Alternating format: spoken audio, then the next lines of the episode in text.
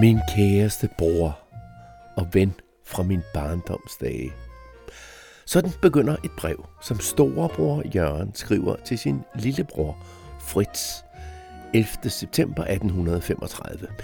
Det er første gang, at Jørgen skriver med sin lillebror i mange, mange år. Han har ikke set ham i 27 år.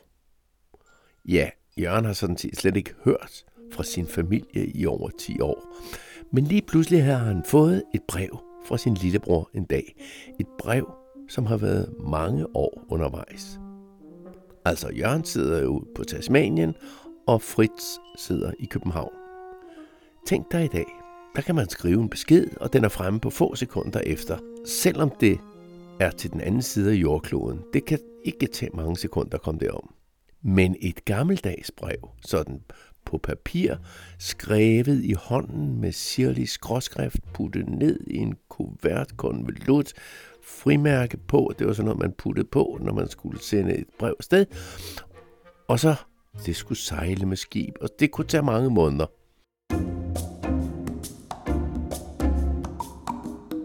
Og denne her podcast skal handle lidt om det brev, som Jørgen har modtaget, og det, som han så skriver tilbage til sin lillebror.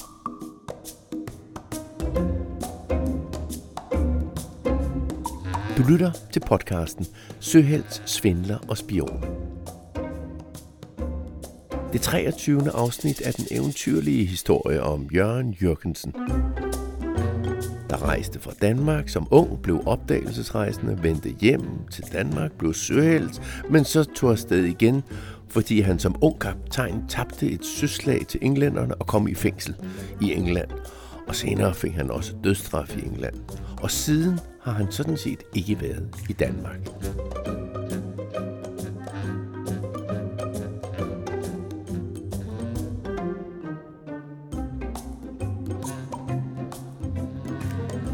Nu sidder Jørgen med et brev fra sin lillebror, der fortæller om nyt hjemmefra.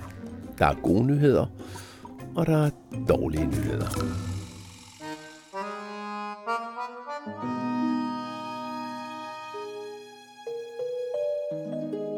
Og han har jo sådan set ikke rigtig hørt noget fra sin familie i så mange år. Og hans far, altså Jørgens far og Jørgens storebror, har slet ikke ville tale med ham. Fordi hjemme i Danmark er der stadigvæk nogen, der taler grimt om Jørgen. De siger, at Jørgen er en forræder. De mener nemlig, at han tabte et søslag til englænderne med vilje, og dermed tabte han også et dansk krigsskib til englænderne. Og det var dengang Danmark og England lå i krig med hinanden. Og det skib, som Jørgen tabte, var det største danske krigsskib dengang. Et skib, som Jørgens far havde været med til at købe og sætte i stand. Så derfor gjorde det jo selvfølgelig ondt på Jørgens far, at alle talte grimt om hans søn. Det er en gammel historie. Den fortalte jeg allerede om i det 9. afsnit af den her podcast. Men den gamle historie har altså gjort, at Jørgen jo ikke har været i Danmark lige siden. Han tør ikke komme hjem, og han har heller ikke vil skrive til sin familie, for han vil ikke gøre dem sure eller kede af det, og som sagt vil hverken far eller storebror Urban tale med Jørgen. Men lillebror Fritz har hele vejen igennem forsvaret Jørgen. Fritz har forklaret resten af familien, at grunden til, at Jørgen overgav sig til englænderne, var jo, at han ikke ville lade de danske søfolk blive slået ihjel i et søslag, som de var lige ved at tabe. Så kunne man lige så godt overgive sig. Og det er også lillebror Fritz, som har sørget for, at Jørgen derude i Australien og også i England en gang imellem har fået hjælp. For eksempel dengang Jørgen var blevet dømt til døden i England, der havde Fritz skrevet et brev, som den engelske indrigsminister så havde fået i sidste ende. Og her forklarer og fortæller Fritz om sin store bror. Jørgen er altså en god mand, og han er af god familie, og han vil aldrig kunne finde på at gøre noget så ondt, at han skal dømmes til døden.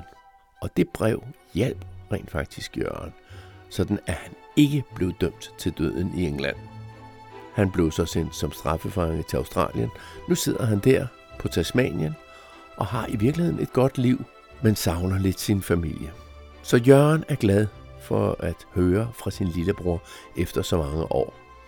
Så han åbner brevet og læser det brev, han får. Men der var altså både gode og dårlige nyheder.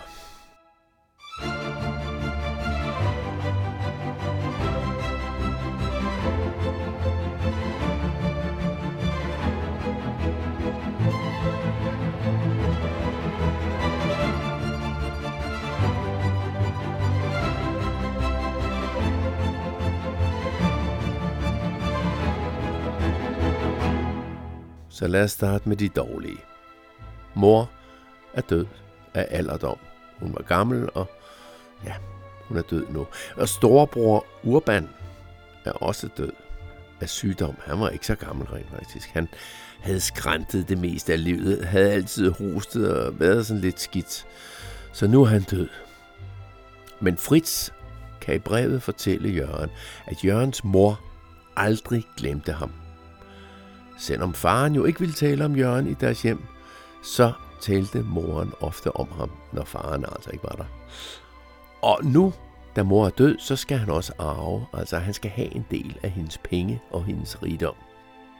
I stedet for penge, så får han så nogle dyre uger sendt ud til Tasmanien.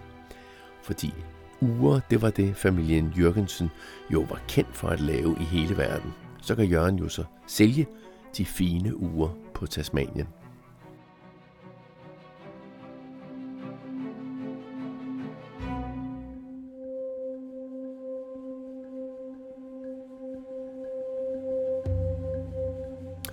Fritz skriver, nu skal Jørgen jo altså passe på, altså at Jørgen ikke kommer til at drikke alle pengene op, eller spille pengene op. For det er nemlig, og det har altid været Jørgens store problem. Han har svært ved at sige stop. Når han for eksempel begynder at spille, spille spil, så kan han ikke sige stop. Han er nødt til, at han bliver ved og ved og ved. Han er spillegal. Og desværre så spiller han om penge, så det ender altid med, at han taber det hele. Og det samme med vin og øl og rom. Når han først begynder at drikke, så bliver han ved og ved og ved. Han er drikkegal, kunne man kalde det.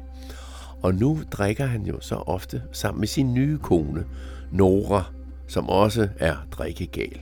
Og det ender ofte med, at de bliver så fulde, at de laver ballade og slås og ødelægger ting, og bliver anholdt af politiet. Og pengene fra de fine uger fra Danmark, som Jørgen arver efter sin mor, ja, de bliver spillet og drukket op. Så nu sidder Jørgen her og skal skrive et brev tilbage til sin lillebror Fritz og forklare det. Og han kigger tilbage på hele sit liv og fortæller, at han godt ved, at han altid kommer til at ødelægge det for sig selv. Kære Fritz, min kæreste lillebror. Jeg er bange for at sige, at spillelidenskab altså ikke er den eneste svaghed, som har stået i vejen for mine forfremmelser. Sådan skriver han sådan lidt på gammeldansk. Og han fortæller, at ja, jeg har altid gerne vil gøre opmærksom på mig selv. Jeg har altid gerne vil gøre mig sådan spille teater over for andre og gøre ting, sådan at folk kan se på mig og klappe af mig eller grine af mig. Men hans trang til altid at være i centrum gør altså også, at han glemmer at være sig selv, skriver han. Åh, oh, han kommer til at lyve lidt, og han kommer til at snyde folk og sige ting, som ikke passer. Og Jørgen skriver i sit brev til lillebror Fritz. Du, min kæreste lillebror, og søster Trine, I er de eneste, der kan få mig til at slappe af. Dengang jeg var hjemme, det er jo mange, mange år siden, i 1806, da jeg kom tilbage fra England, og vi var sammen på Trines herregård Venneløst. Det var den bedste tid i mit liv. Åh, og jeg sidder her og tuder med mindet om den dejlige tid, vi havde sammen, skriver han.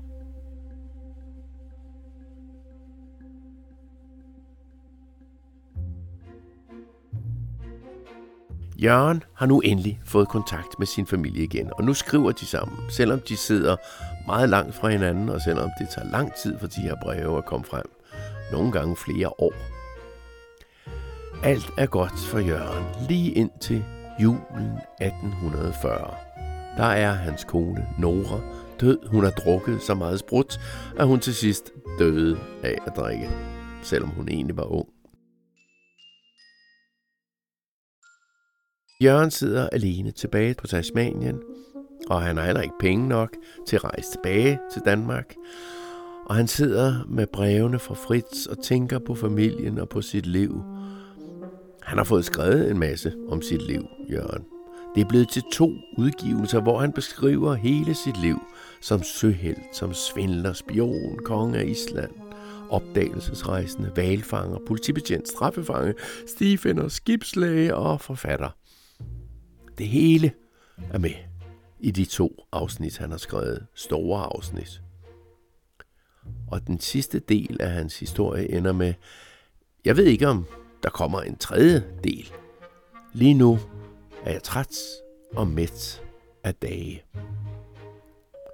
Livet kan jo sammenlignes med to venner, der mødes på en travl rejse. De er sammen lidt tid, og så skilles de igen. Sådan er det med de lykkelige timer i vores liv. Slutter Jørgen.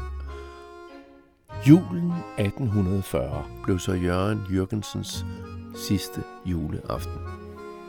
Kort tid efter fik han lungebetændelse og døde. Men han var jo mæt af dage, som han selv skrev. Og lige siden er hans historie blevet fortalt igen og igen i Australien, i Island, i England, i Danmark og nu også med denne her podcast.